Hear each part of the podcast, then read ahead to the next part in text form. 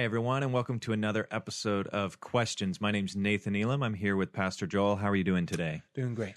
Great. Great to see you. And uh, we have kind of a beefy, lengthy question today. So we're going to split this up into four parts.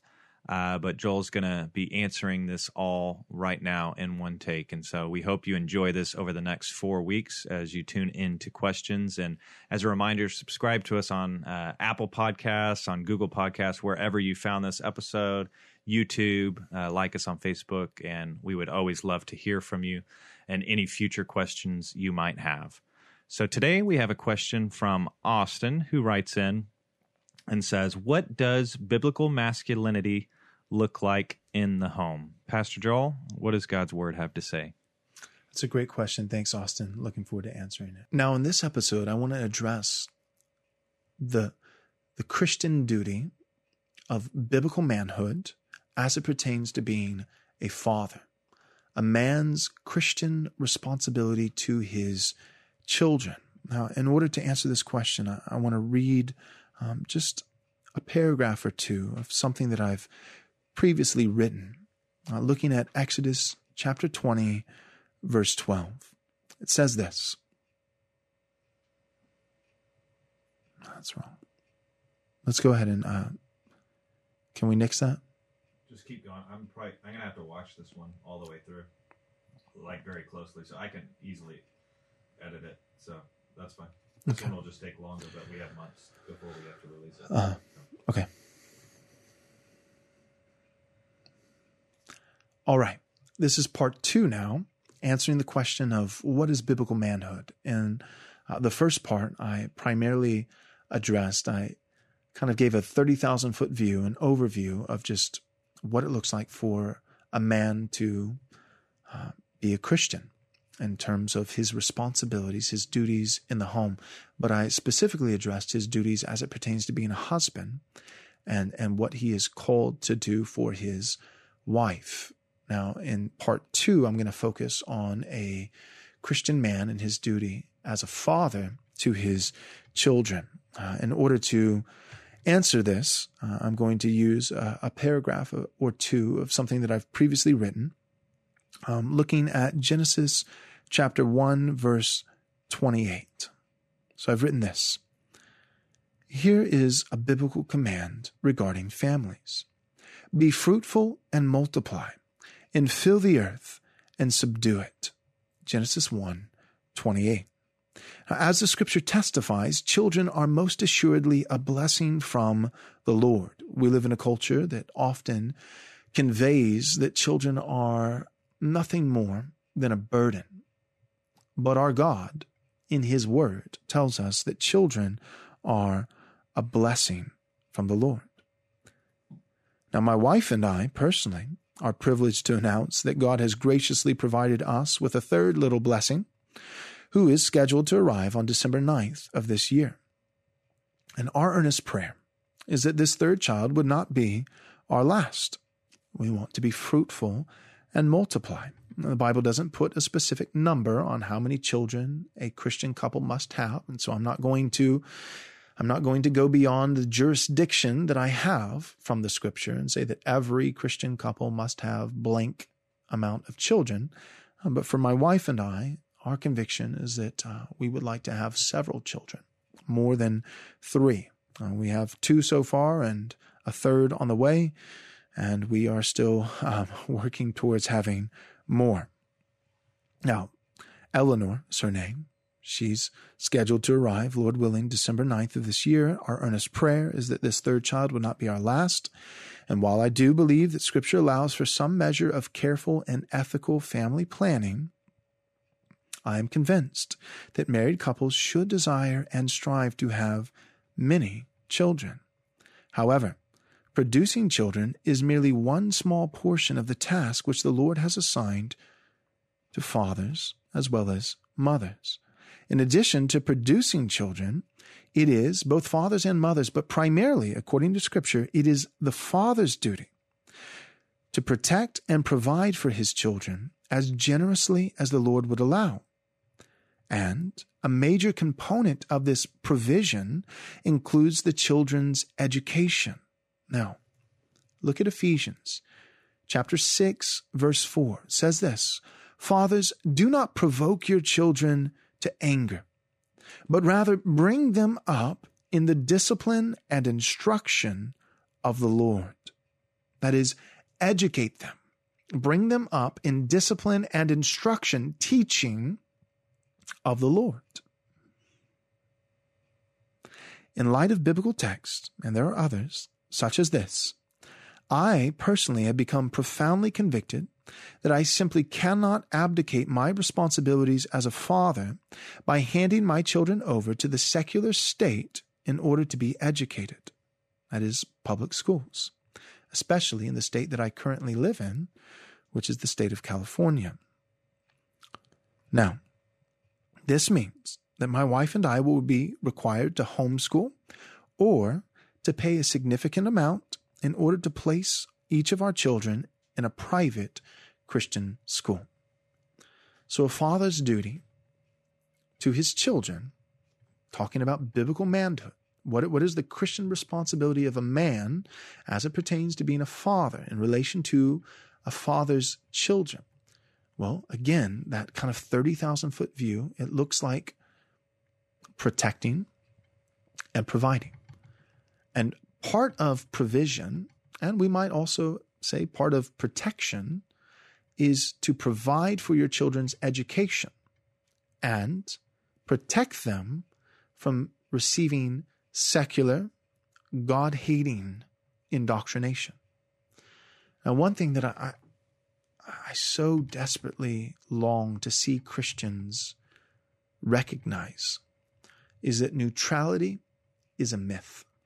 Neutrality is a myth.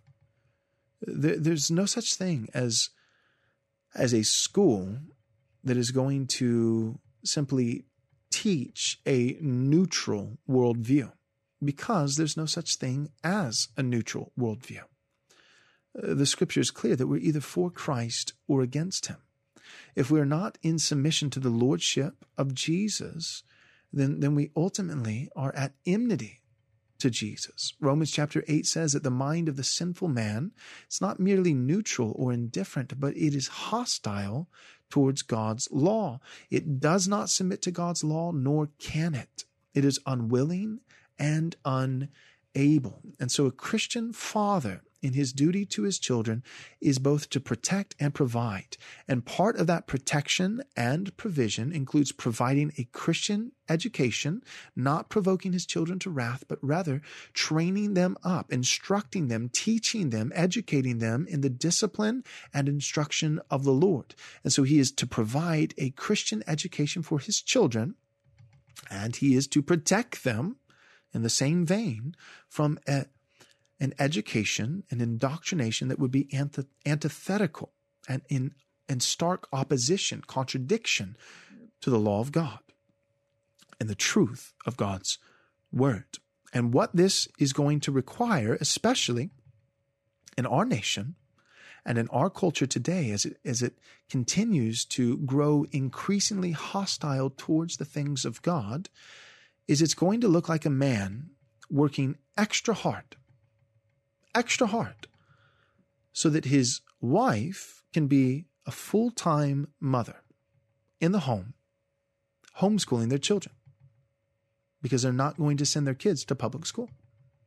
Or it looks like a man working really hard so that he has extra finances so that he can pay probably a decent amount of money to put his children in a private Christian school.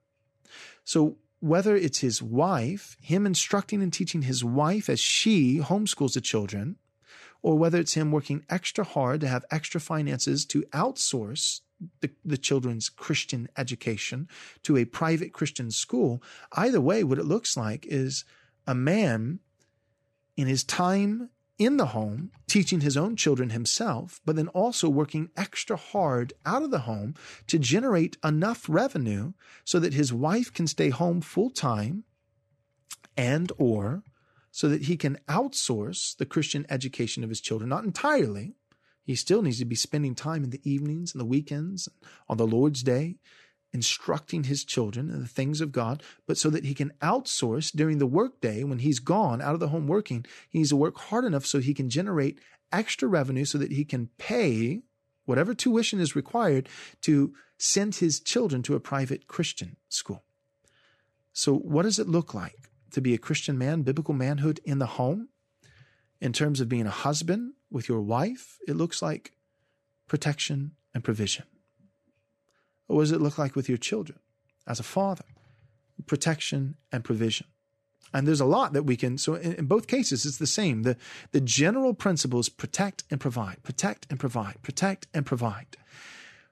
Now, the, the specific application of that protection provision is going to vary from a husband to his wife versus a father to his children.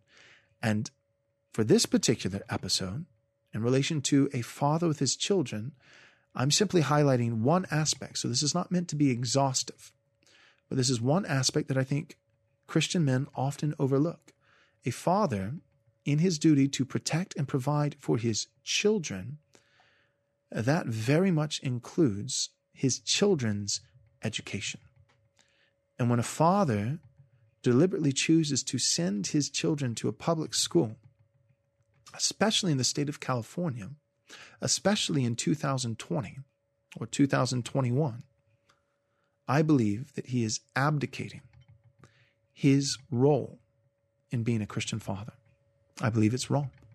Like, that's a strong statement to say that, you know, because a lot of guys, you know, they would say it's it's maybe ideal to homeschool or ideal to send your kids to a private Christian school, but they wouldn't go so far as to say that a father choosing to send his children to a public school is sin. Well, 20 years ago in Oklahoma, maybe not. Maybe I wouldn't go that far. But today, yeah, I, I'm willing to go that far. I believe that a Christian man is not permitted by God to send his children to Caesar for their education. Caesar is at enmity with God, at least in our nation. The secular state is hostile towards God.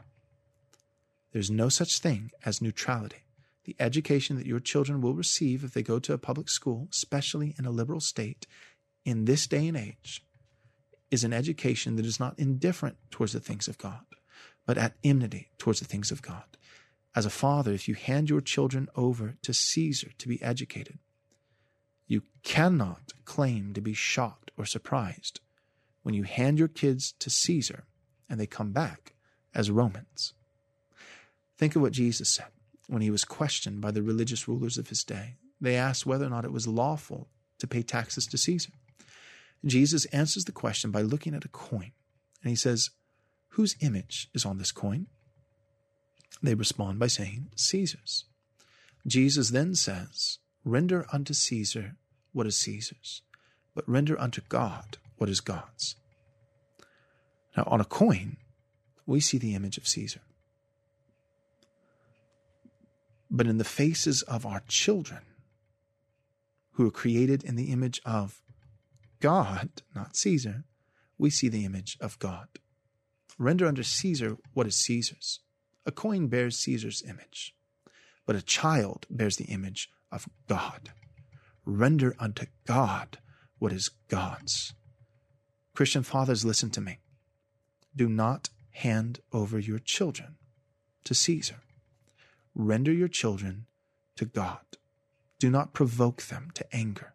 Do not exasperate your children by handing them over to the state, but rather train them up in the discipline and instruction of the Lord. You can do that as a father through homeschooling, or you can do that through a private Christian education. Either way is going to require you to be incredibly intentional with your children at home and to be incredibly disciplined as you work to generate income outside of the home. So, what does it look like in a nutshell? If you're a Christian man, you're going to be tired. you're going to be exhausted. You're going to work long hours, really hard, to make as much money as you can, to provide and protect for your wife and children. And when you get home from a long day of work, you're going to work some more. You're going to love your wife. You're going to love your children. You're going to train them up, instruct them, teach them, and you're going to render unto God what is God's. And don't you dare hand what belongs to the Lord over to the state. All right.